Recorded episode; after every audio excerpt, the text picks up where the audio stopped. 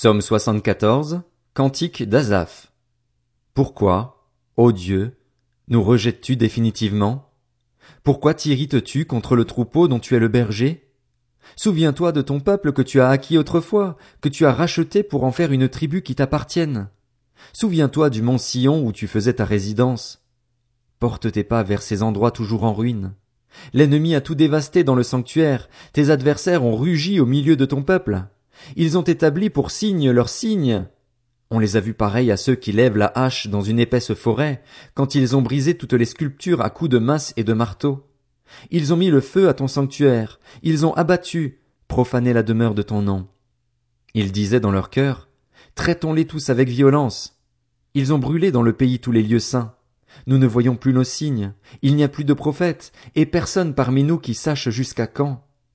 Jusqu'à quand, ô Dieu, l'adversaire va-t-il proférer ses insultes, et l'ennemi mépriser sans cesse ton nom?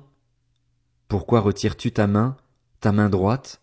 Sors-la, détruis l'adversaire! Dieu est mon roi depuis les temps anciens, lui qui accomplit des délivrances sur toute la terre. Tu as fendu la mer par ta puissance, tu as brisé les têtes des monstres sur les eaux. Tu as écrasé la tête du Léviathan, tu l'as donné pour nourriture aux habitants du désert. Tu as fait jaillir des sources et des torrents, tu as mis à sec des fleuves qui n'arrêtaient jamais de couler. À toi appartient le jour, à toi appartient la nuit.